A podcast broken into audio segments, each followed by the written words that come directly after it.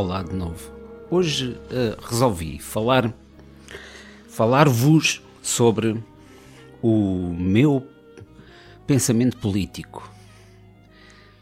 Isto dito assim parece uma coisa muito pomposa e muito complicada e pouco interessante, mas é um é um exercício.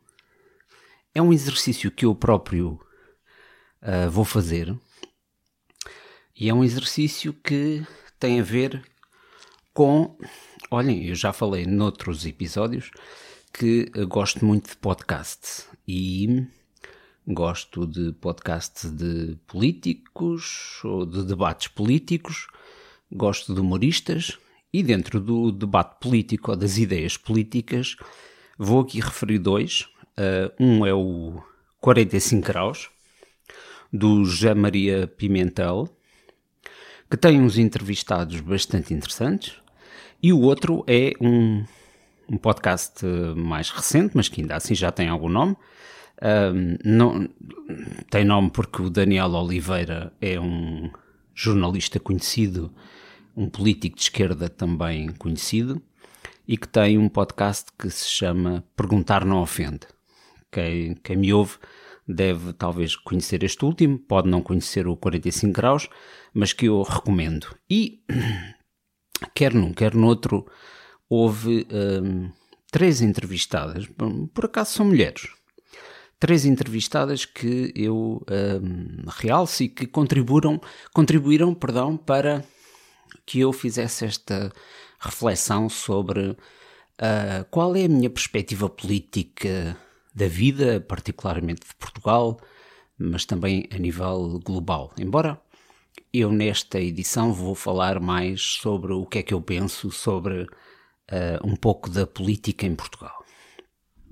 Estas mulheres entrevistadas, uh, uma delas são duas Marianas, uh, uma não conhecia, conhecia só por aquelas últimas notícias que têm a ver com o facto de, de haver parentescos dentro do governo, não, isso não me interessa agora aqui.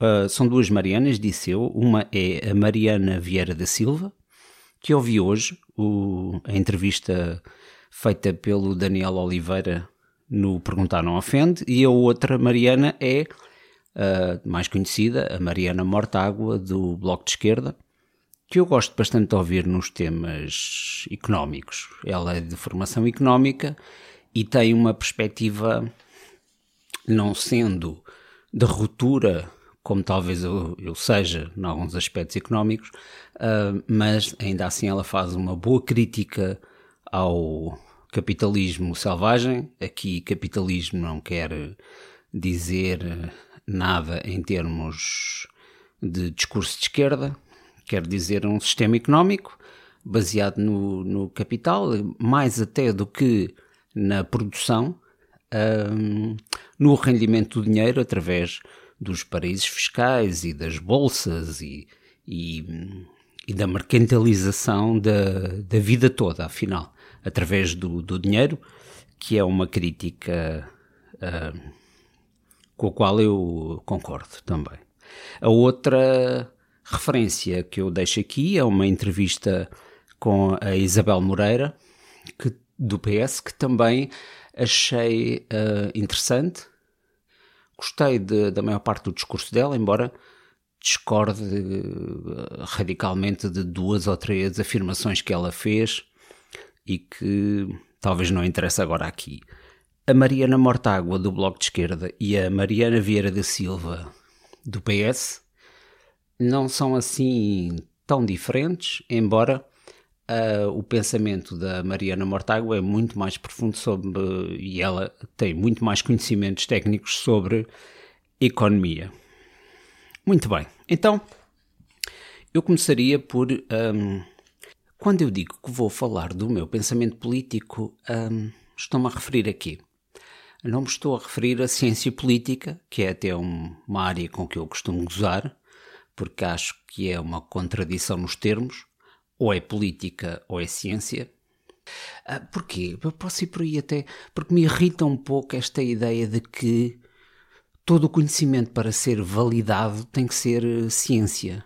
Não, nada disso pode ser uma técnica uh, pode ser um conhecimento técnica, técnico, uh, mas não tem de ser necessariamente ciência, porque quando Comparamos ciências como a, a biologia ou, ou, a física, uh, depois com as ciências da sociologia e, da, e, e, as ciências jurídicas e a ciência política, há aí um, um descalabro, um, perdão, um, um, uma diferença tão grande uh, entre estas áreas que chama a ciência, não sei, acaba por. Se tudo é ciência, nada é ciência e deixamos de distinguir. Eu não gosto, portanto, eh, eu até tenho dúvidas se as ciências sociais deveriam ser ciências, mas isto não é um desmérito, aliás. Eu sou das. não sou das ciências sociais, de facto, sou de filosofia, uh, que tem a vantagem e muitas outras desvantagens, mas tem a vantagem de nunca pretender ser uma ciência. É? é um pensamento autónomo, não são pessoas que pensam diferente das outras, somos, todos nós que somos capazes de produzir uh, pensamento filosófico. Bom, mas eu não me quero alongar nesta introdução, eu só quero dizer que a minha, a minha análise um, é. A minha análise política é teoricamente superficial, mas é assente na, na observação e nas leituras que fiz ao longo do tempo. Bom, começando de uma forma muito clara, eu sou de direita ou de esquerda? Isso é uma questão. Em algumas coisas, se calhar na maior parte delas, eu posso ser de esquerda, mas noutras tenho um lado de direita. Mas isto para dizer o quê? Para dizer que a dicotomia esquerda-direita é muito prática, muitas vezes criticada, mas quanto a mim não corresponde a uma visão do mundo daqui para a frente. O que é que eu quero dizer com isto? Acho que são, são áreas uh, datadas. E neste momento o principal problema das sociedades uh, do, a nível ocidental é o não ver para lá desta dicotomia, é o achar que não há alternativa entre uma visão de esquerda e uma visão de direita é capaz de haver alternativa. E, e essa é uma reflexão que eu queria uh, deixar aqui. Portanto, uh, começo por dizer que a esquerda e a direita é uh, extremamente limitativo. Hoje, na entrevista que eu ouvi com a Mariana Vieira da Silva, ela falava na social-democracia, referindo-se ao PS. Também o Partido Social Democrata, até porque tem este termo no nome, muitas vezes fala de social-democracia, pois eu não acho que haja social-democracia em Portugal. Aliás, eu já escrevi um texto anterior sobre isso, o último, último episódio do podcast eu falo desse aspecto, em que a social-democracia, digamos assim, como modelo, nada, nada é perfeito neste mundo, obviamente, mas aquilo para que a social-democracia tende e talvez a sua a sua uh, expressão prática mais uh, favorável, ou mais conseguida, digamos assim, será o regime sueco. Uh, a Suécia, um dos países mais evoluídos, mais igualitários, com melhor defesa dos direitos sociais, de respeito pelas minorias, enfim, tudo isso, melhor segurança rodoviária para quem se interessa por estas áreas, uh, um bom nível de saúde, um excelente nível de segurança social. A social-democracia sueca, começada e, e começada não é bem, mas uh, protagonizada fortemente pelo Olof Palme no, nos anos 80, de que o Mário Soares era bastante amigo. Um, a social-democracia, dizia eu, é um modelo que consegue conjugar de uma forma extremamente hum, harmoniosa, digamos assim, um Estado forte, e quando eu digo um Estado forte não é um Estado policial, é um Estado com um bom nível de ensino, com uh, serviços sociais uh, importantes e abrangentes, um, e também um bom sistema de saúde. Mas é também um, uma sociedade e um modelo que aceita o mercado, que acha que a iniciativa privada é uma vantagem, mas que este mercado e esta iniciativa privada devem estar, um, devem estar aliadas dos serviços principais que competem ao Estado. Seja a alimentação, a agricultura básica, seja a saúde, um, o ensino, uh, os hospitais, uh, está aqui uh, dentro da saúde, os transportes públicos nas grandes cidades, enfim, há uma série de serviços mínimos que são fundamentais, a energia, por exemplo, e que não deve estar, não devem estar à mercê da especulação uh, privada. Não é a boa iniciativa privada, que, que, existe largamente e que ainda bem que existe, mas é o problema da especulação. É o caso que está a acontecer com as nossas privatizações, uh, uh, que são um bom exemplo da má privatização, como é o caso em Portugal da EDP e é o caso dos CTT. E não me vou deter muito mais sobre isto. Dizia eu então que não há em Portugal social-democracia, porque não temos um Estado suficientemente forte no sentido em que o Serviço Nacional de Saúde está a ser esvaziado uh, por, uh, por os sucessivos governos que foram dando mais para a iniciativa privada. Portanto, abrir, abrir hospitais privados, abrir, não é só no, na questão da saúde, é também na questão do ensino. Uh, eu digo-vos que, por exemplo, na Suécia, o ensino, 98% das escolas são públicas e são gratuitas ao longo de todo o processo. Aqui nós temos um, uh, hum, muitas universidades de, boa qualidade, não é isso que está em causa no ensino privado, também temos mais, obviamente, um, mas muitas vezes há uma transferência de dinheiros do Estado para o ensino privado. Há também muitas transferências do Estado para a saúde, para os hospitais privados, e este não é um modelo de social-democracia. A social-democracia sueca, como exemplo, um, o Estado deve assegurar, assegurar, os serviços que são fundamentais, aqueles direitos que são constitucionais e que não podem estar um, totalmente um, sob o domínio uh, privado. Não há social-democracia no nosso PS, talvez o Partido Socialista tenha um pouco, seja um pouco mais social-democrata do que é o PSD e que o CDS está, está ainda mais longe. Uh, mas esse é o meu modelo.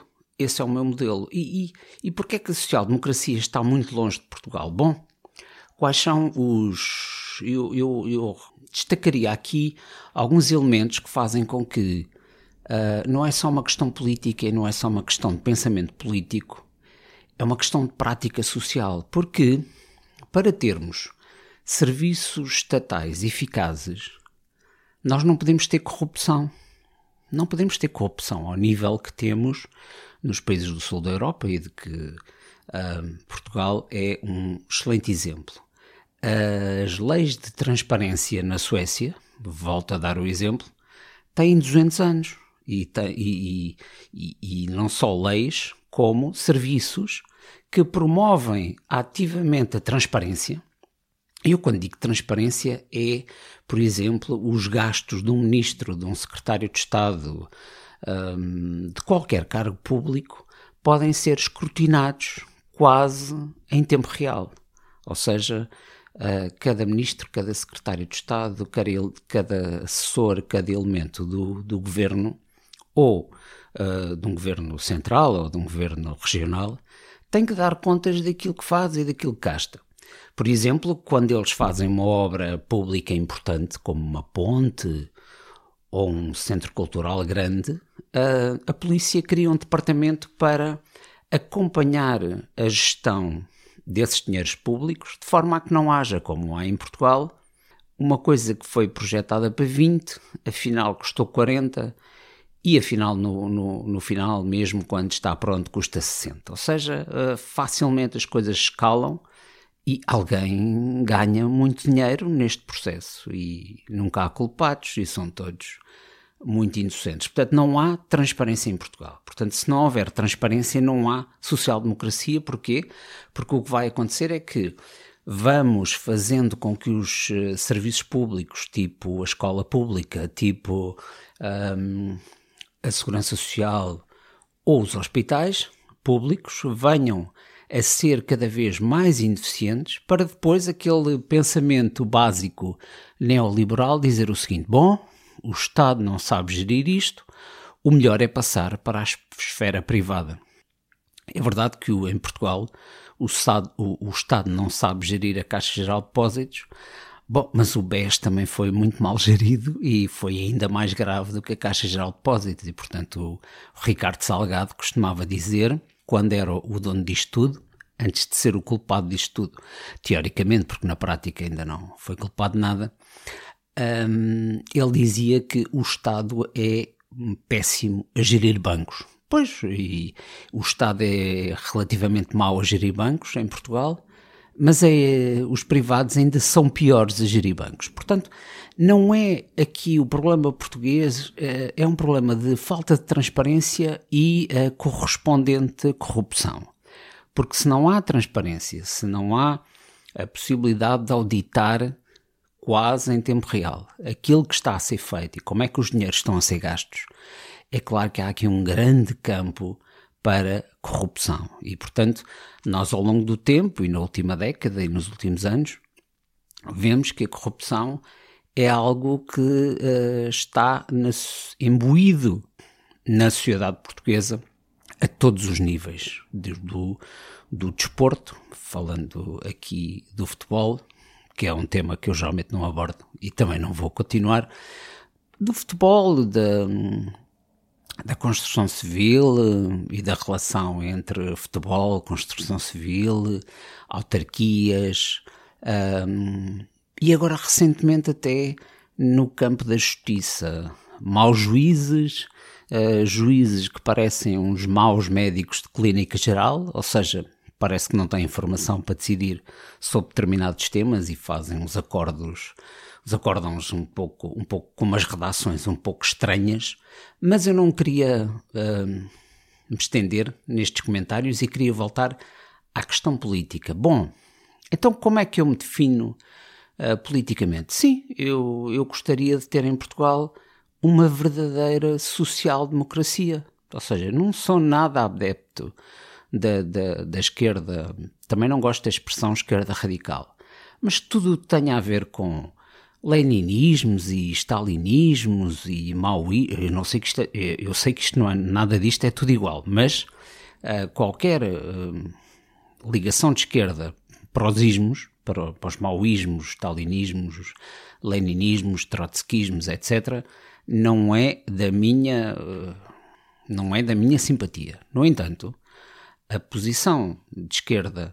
em relação à maior parte dos assuntos sociais e até dos costumes, sim, eu concordo muitas vezes mais com uh, uma esquerda moderna, como, é, como são alguns elementos, se calhar até uma grande parte dos elementos dirigentes do Bloco de Esquerda. Sim, revejo-me um pouco na, na, Mariana Mortágua, que já disse, mas também na Catarina Martins e noutros. Um, Daniel Oliveira, que também já foi parte, que já fez parte do Bloco de Esquerda, portanto há aqui, há aqui um pensamento ao qual eu sou, eu sou simpático. PCP não, nunca simpatizei muito com o Partido Comunista Português, acho que ele teve um bom, teve um papel fundamental antes do 25 de Abril, no tempo da ditadura, sem dúvida. Um dos livros mais impressionantes que eu li, e que eu nunca mais me esqueci, é um livro da Zita Seabra, uh, odiada por muitos, odiada por direita e esquerda, digamos assim, porque conseguiu fazer o percurso raro uh, do Partido Comunista, portanto, um elemento muito ativo do Partido Comunista que depois passou para o PSD, o que é, é surpreendente, é estranho, mas é interessante ao mesmo tempo, porque também para mim o mais estranho é como é que os dinossauros do PCP caído o muro de Berlim, acabada a União Soviética, com os exemplos de desgraça da, Venezuela, já nem falo daquela coisa aberrante do que eu acho que aquilo também não tem nada a ver com comunismo nem com socialismo, estamos a falar da Coreia do Norte, mas uh, uh, todos estes regimes, uh, ou até africanos, de, de inspiração soviética, são muito maus. Mas também os de direita ligados à ditadura também são maus. E o, o problema de, de, Portugal é que continua a, a girar em torno de uma de uma guerra, uma guerra não, felizmente não é, não é guerra, é de, de, de, de um debate pouco, uh, que passa pouco para o povo, passa pouco para a opinião pública, passa mais para, como se diz agora, para a opinião publicada, não é?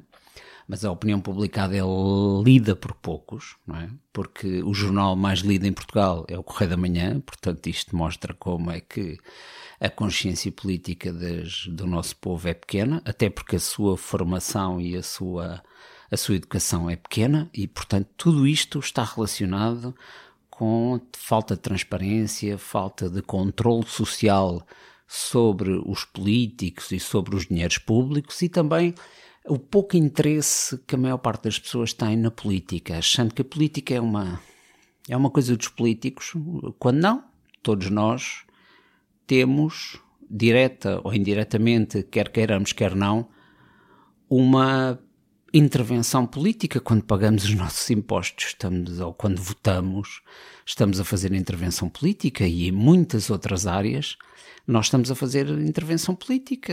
É uma questão de termos mais ou menos uh, consciência disso. Bom, em termos de partidos, hum, eu vou confessar aqui que já Fui simpatizante do PS durante muito tempo. Bom, aqui são as influências familiares.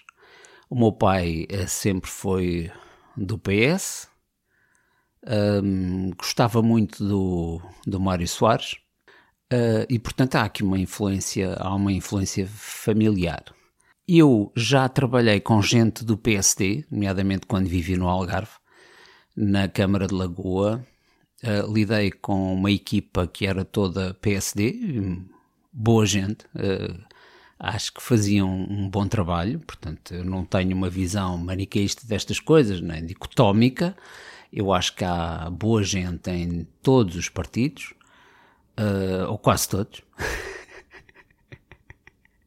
Não sei se na iniciativa liberal haverá, no Partido Comunista há muitos, mas uh, dos mais dirigentes uh, tenho alguma dificuldade em lidar com fundamentalismos, sejam de direita, sejam de esquerda, o que se aplica também a alguns elementos do, do CDS. Portanto, eu dizia que já trabalhei com gente do PST, eu já votei, lembro-me até de uma vez votar no, no Bloco de Esquerda porque achei que era importante que eles ganhassem peso para terem para serem contrapoder na Assembleia, porque esta esta dicotomia não, mas esta esta esta separação do eleitorado em dois blocos que ao fim e ao cabo são muito parecidos em alguns aspectos, que é o PS e o PSD, eu acho que era importante romper com isto. E foi por isso que eu, em determinado momento, votei no Bloco de Esquerda. Se calhar foram só umas eleições. Na, na última vez, por exemplo, votei no, no, no PAN. Porquê no PAN? Porque eu achava que era importante ter um, um deputado no PAN, um ou dois, uh, e ainda bem, porque concordando ou não com tudo, não é essa a questão, um, eu acho que o André Silva, do PAN, tem feito como deputado um excelente trabalho e é um exemplo de como é que um deputado empenhado pode valer por 5 ou 6 ou 10. Mas uh, eu dizia que esta separação em dois blocos, em, em PS e PSD, não é vantajoso porque, na verdade, quer um quer outro se dizem ser da social-democracia e, e pelos motivos que eu já falei antes, eu acho que eles não são social-democratas, nem uns nem outros. Até porque uh, a maior parte das pessoas não se dá bem. Eu estou a falar por mim também. Obviamente estou, estou a dizer a maior parte das pessoas, mas eu, se calhar, em abono da verdade, devo dizer eu não me dou bem com as práticas dos partidos ao contactar com o PS menos, mas ao contactar com o PSD e até contactar com o PAN, fui a uma ou outra reunião. E eu acabo, pois, por não gostar daquela dinâmica partidária. Ou seja, uh, não tenho muito aquele espírito de grupo e também gosto de manter alguma independência para poder olhar e pensar e falar de uma forma crítica em qualquer parte do espectro político ou sobre a atuação de qualquer, de qualquer partido político. Há dois, há dois polos atualmente na, na política. Um é este centralão da PS e PSD, que, que é uma chatice, e que uh, temos que concordar todos que, eu acho que sim, eu acho que, acho que qualquer pessoa que faça uma análise minimamente racional, um, esta ideia da chamada geringonça, ou seja, a capacidade de um partido grande se associar a partidos mais pequenos e conseguir um entendimento para uma legislatura, eu acho que foi uma foi uma boa foi um bom um bom início não. Foi uma um amadurecer da da democracia em Portugal e que ele chocou muito na altura o PSD e, e até o CDS porque se o PSD foi mais votado, porque é que não está no governo, mas o que é verdade é que é completamente legítimo que partidos menos votados uh, tenham a maioria na Assembleia e, portanto, formem, formem governo. Portanto, nada contra, uh, em termos teóricos, a geringonça, a dita geringonça. E acho que os partidos de, de esquerda, principalmente o Bloco de Esquerda, acho que têm um efeito moderador e crítico no PS que uh, eu acho que só faz com que o PS seja um melhor PS. É? Em relação ao CDS e ao, P, e, e, e ao PCP, agora perguntam assim: como é que ele agora está a relacionar o CDS com o PCP? Pois eles são muito parecidos. Quando há, já repararam, quando há votações em temas de costumes, sei lá, Uh, agora concretamente não me estou, não me estou a lembrar, mas uh, porque não, não, tinha, não tenho notas sobre isto, não, não tenho isto preparado. Mas muitas vezes é, é curioso como o PS, não, o PCP, o Partido Comunista Português, vota um, junto com o CDS, às vezes no bloqueio, outras vezes não, não têm força para isso, em medidas que são mais de costumes ou em medidas que são um bocadinho mais de ruptura com determinadas práticas em muitas áreas. Porquê? Porque há ali um. Eu não é radicalismo, eu não acho que o CDS seja radical. Sim, o PCP talvez seja mais, mas um, eles são é um bocadinho sedimentados. São são pensamentos, ou são partidos, ou são, são, são pessoas, são dirigentes que têm uma visão hum, sempre um bocadinho cassete. Uh, uh, a cassete é muito associada ao PCP, que diz sempre a mesma coisa, de um modo geral, o seu discurso é muito parecido, mas o CDS, sendo um bocadinho mais diversificado na linguagem, em termos de pensamento, também não deixa de ser um bocadinho balofo, bafiento, família, Estado, uh, catolicismo, há ali, um, há ali qualquer coisa que, enfim, que lembra sempre um pouco outros tempos. A minha principal crítica, eu referi aqui um, a entrevista com a Mariana Mortágua. A entrevista com a Mariana Mortágua foi no âmbito, volto a repetir, uh, no âmbito do podcast 45 Graus, do José Maria Pimentel, que se assume como um liberal, um liberal económico, que é para mim uma das coisas mais estranhas, tão estranhas. Alguém que depois da crise, da grande crise de 2008 e das desgraças que andam pelo mundo, acha que mais liberdade, mais liberdade de um modo geral, sim, mas mais liberdade económica traz melhor a este mundo, não traz, não traz. Porquê? Porque hum, o problema, o grande problema de Portugal, mas é o grande problema do mundo também, é vivermos numa pan-economia, numa economia que um, se tornou uma ideologia assente no mito do crescimento económico contínuo num planeta de recursos limitados. Eu repito muitas vezes esta frase porque as pessoas acham curioso. Ninguém rebate que a economia hum, pede mais crescimento, e aqui a esquerda é igual à direita, porque hum, de outra vez achei curioso uma entrevista com a, com a Catarina Martins sobre o, a questão do rendimento básico incondicional. E ela, na verdade, não gostava ou não gosta do rendimento básico incondicional por diversas razões que, que, são, que são acessíveis, mas a, a contrapartida dela ao rendimento básico universal é um, o pleno emprego. Ora, o pleno emprego é um mito. É um pleno mito, porque só é possível ter quase pleno emprego em economias que estejam a crescer fortemente.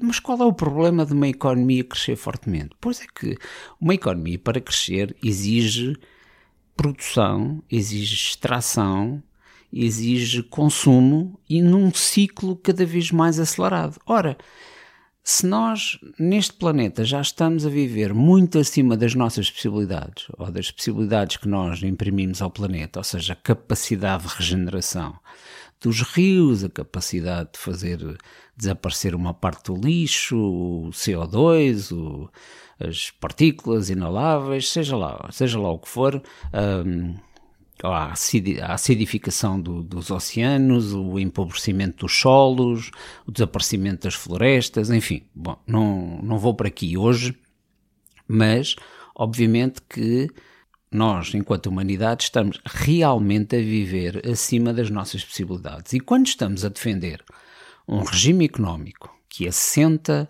no crescimento económico contínuo e no pleno, no pleno emprego, ou seja, produzir mais. Produzir mais para quê? Para consumir mais. É? E quando nós estamos a consumir mais, estamos a aumentar o ciclo de uh, extração, abate de árvores, extração de minérios, vários tipos de minérios, estamos a promover uh, o trabalho, muitas vezes o trabalho escravo, o trabalho infantil, a deslocalização da maior parte das empresas ocidentais para países com mão de obra muito barata e achamos que isto é o progresso. Em parte é, em parte uh, que é isto que os liberais acreditam, havendo mais dinheiro num país ele pode ser mais distribuído. Teoricamente é muito bonito, mas na prática não funciona, porque uh, nós vemos que hum, Portugal é um país desigual e é um país cada vez mais desigual. É mais desigual durante o, o tempo da intervenção da Troika, tanto em plena crise as desigualdades aumentaram porque os pobres ficaram mais pobres, a classe média empobreceu, houve gente que passou mesmo para a pobreza. Mas os ricos, não é? Portanto, o, e aqui não é um, um comentário uh, uh, nada contra os ricos, a menos que, a menos que haja uma grande desigualdade. E em Portugal há uma grande desigualdade. Há uma grande desigualdade nos ordenados, na distribuição da riqueza, e um país mais desigual é um país injusto, é um país triste, e Portugal tem uma grande tristeza. Ou seja, Portugal é uma sociedade doente. Porque nós muitas vezes vivemos aqui numa bolha urbana de gente com algum conhecimento político, ou seja, nós temos tendência a dar-nos com amigos que também são licenciados e que também são têm cargos com alguma, com alguma relevância, que são especialistas na sua área, e depois tentamos, eh, tendemos a ignorar que existe todo um país suburbano e todo um país rural, pobre e com pouca educação. Um, e isso é uma desgraça em termos de em termos sociais e em termos depois também depois também em termos económicos e nós somos um país extremamente desigual e isto tende a, a, piorar. E nada tem a ver com a produção do PIB, não, nada tem a ver com a riqueza. Um exemplo uh, dos países com menos desigualdades são os países nórdicos, também com um índice de desenvolvimento humano e de felicidade maior. E, no entanto, quando se quer falar de um país rico, muitas vezes fala-se dos Estados Unidos. Bom, eu não sei, que, eu não sei porque é que se considera um país rico os Estados Unidos, a não ser pela produção do PIB, não é? Pelo produto interno bruto. Mas o produto interno bruto uh, contém, no caso dos Estados Unidos, por exemplo, uh, quase 25% de rendimento ligado à indústria da guerra. Seja da produção de armas, seja da guerra, seja da, das Forças Armadas, seja. Ah, bom, bom, mas este problema das armas é comum a, a muitos países ocidentais também, porque a, a Bélgica, a Espanha, a Alemanha, a França, a Bélgica, já, já referi, a Grã-Bretanha, entre outros, são grandes produtores de armas.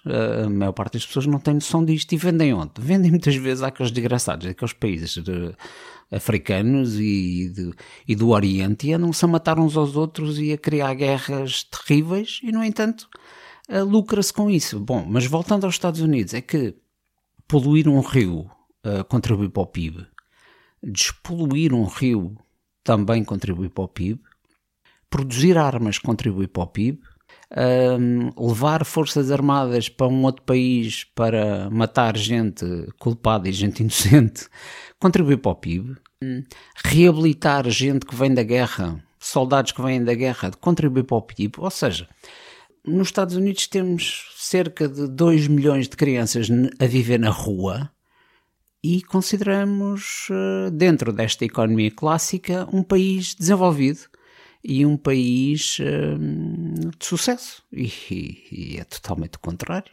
Totalmente. Não tem nada a ver. Porquê? Porque este modelo económico é, é um modelo que é partilhado. E, e eu vou, vou terminar, porque eu sei que entretanto me vou perdendo.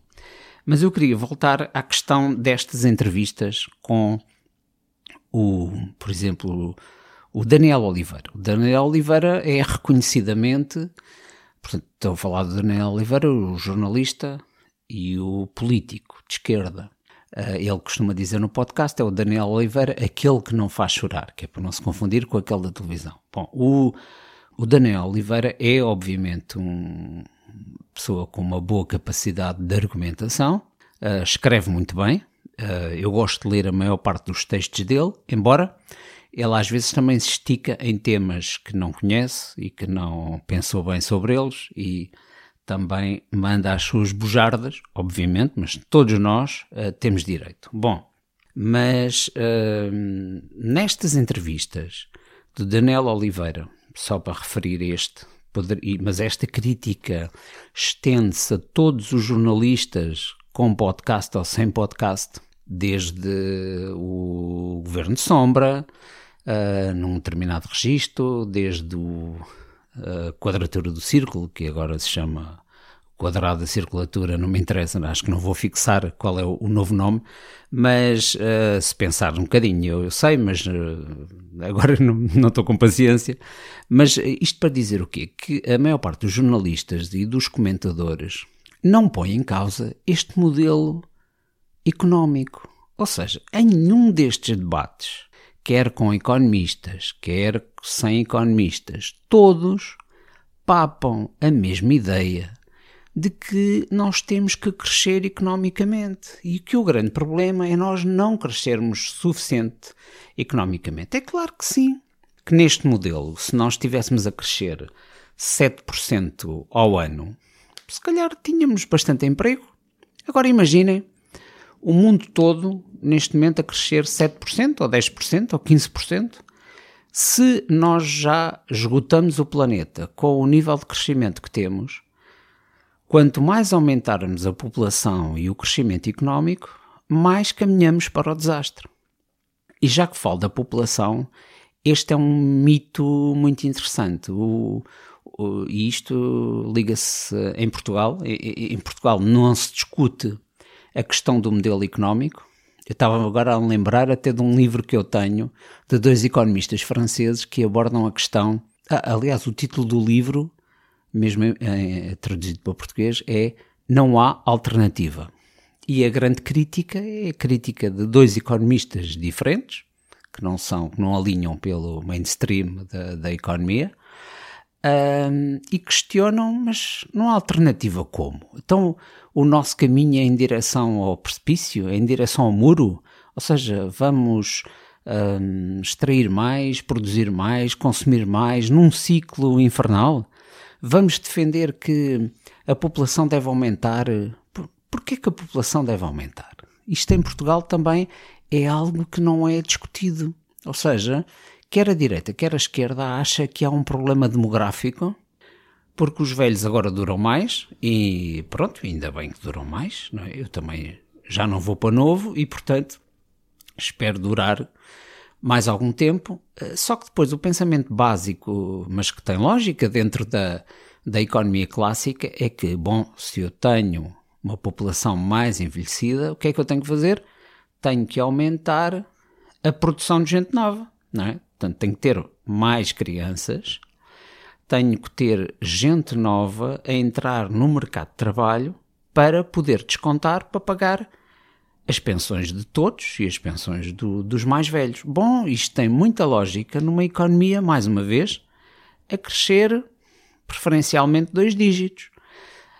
Um, ou um dígito mais elevado, a partir de 6 ou 7%, sei lá. Mas, não sendo assim, como é o caso de Portugal e de muitos países, é? em que cada vez o desemprego é maior.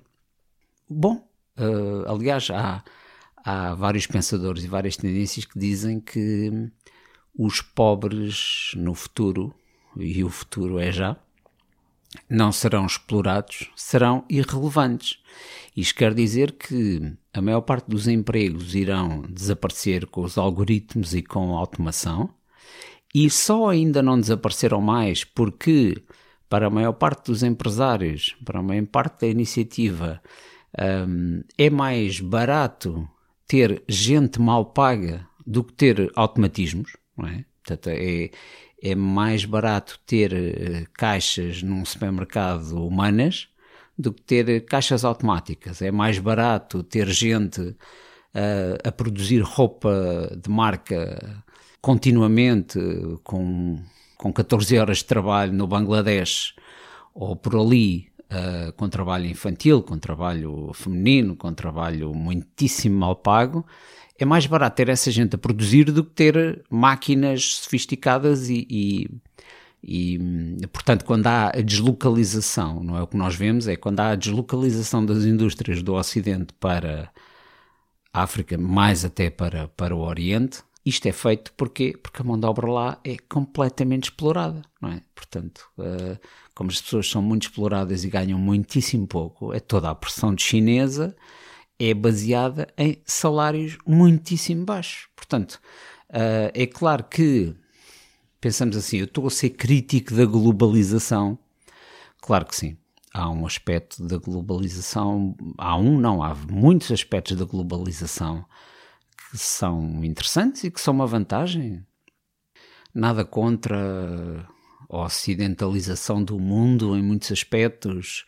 Há coisas muito boas ligadas à, à, à Europa e ao, e ao, Novo Mundo, tudo bem, uh, mas um, o, levar, o levar este modelo de crescimento contínuo, este modelo consumista para os países do Oriente que até tinham uma outra filosofia de vida e que até tinham outros costumes, não nos traz nada de bom. Portanto, voltando à questão demográfica, em Portugal eu acho completamente falso e pouco pensado aquela crítica de que, bom, temos que aumentar a natalidade porque temos que ter mais gente no mercado de trabalho para poder pagar as pensões dos mais velhos. Bom, é como volto a repetir, só seria verdade se a economia tivesse a crescer muito e houvesse emprego ou quase pleno emprego. Aí sim, não havendo ter jovens a sair da faculdade para ficarem em desemprego, não penso que seja essa a solução. E muitas vezes eu digo, uh, nós somos 10 milhões e tal em Portugal, qual era o problema de sermos 6 milhões. Sim, qual era o problema? Nós não nos vamos extinguir. 6 milhões era um número perfeitamente aceitável, já viram? Uh, menos congestionamento, mais habitação. Uh, não, não vejo desvantagem nenhuma nisso.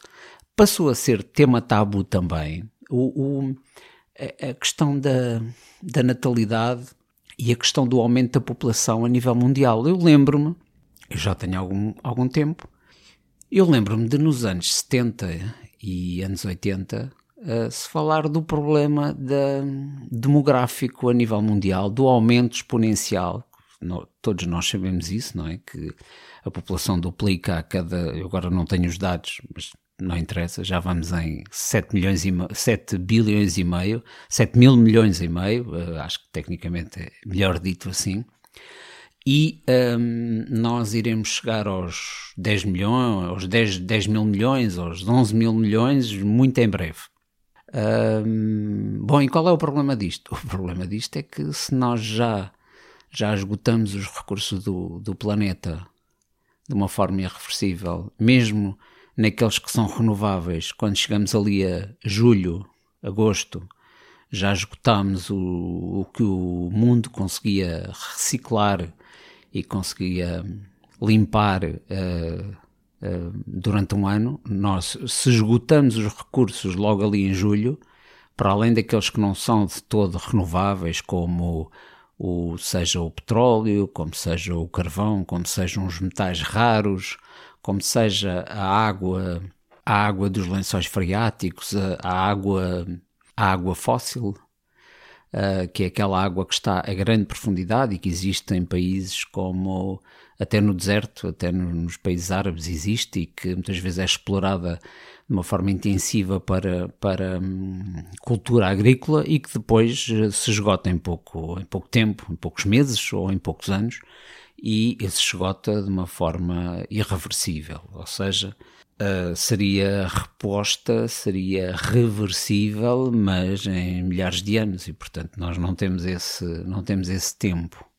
Dizia eu que uh, nos anos 70 e nos anos 80 se falava muito desta questão do aumento da população mundial e a pressão que isso iria criar sobre, sobre a água, sobre os recursos, sobre a alimentação, questão da gestão do, do espaço, os oceanos, as florestas, etc, etc. Isto depois passou a ser uma espécie de tema tabu. Ou tabu, ou, ou mais do que tabu, um tema completamente esquecido. Ou seja, nós sabemos que a população chinesa é enorme, sabemos que na próxima década os uh, indianos vão ultrapassar a população chinesa e parece que a maior parte das pessoas não está muito preocupada com isto.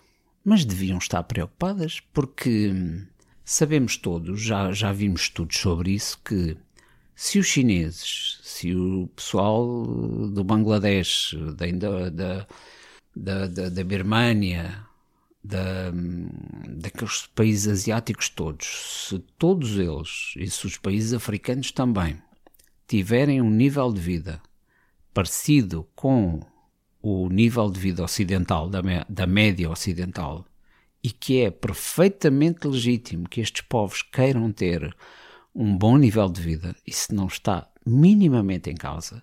A questão está é que o planeta não aguenta.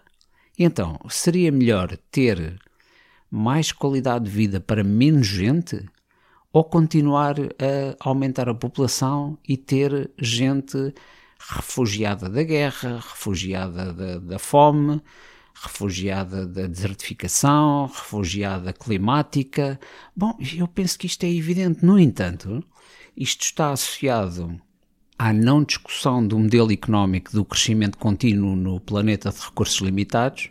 Ligado a isto está a não crítica do aumento da população, como se isso fosse um tabu ou, ou, ou, como se tivessem medo que nós nos extinguíssemos, quer dizer, não, isto não faz qualquer sentido. Mas esta reflexão sobre os limites do planeta, dos limites da economia, ligam-se depois ao início aqui da minha conversa que tem a ver com a questão política. A questão política de direita, esquerda e o que é que nós queremos para a saúde, o que é que nós queremos para hum, combater a corrupção, combater as desigualdades, tudo isto um, tem que ser visto perante o background, portanto, perante um pano de fundo uh, que tem a ver com o planeta, com as alterações climáticas, com a erosão dos solos, a pobreza dos solos, um, o descongelamento de, do permafrost, a acidificação dos oceanos, uh, o descalabro que ocorre na Amazónia, a perda de biodiversidade, a agricultura intensiva, a produção massiva de animais em condições paupérrimas de não higiênicas, porque são todos muito tratados e muito vacinados e muito uh, medicalizados, não é? Mas vivem em sofrimento permanente.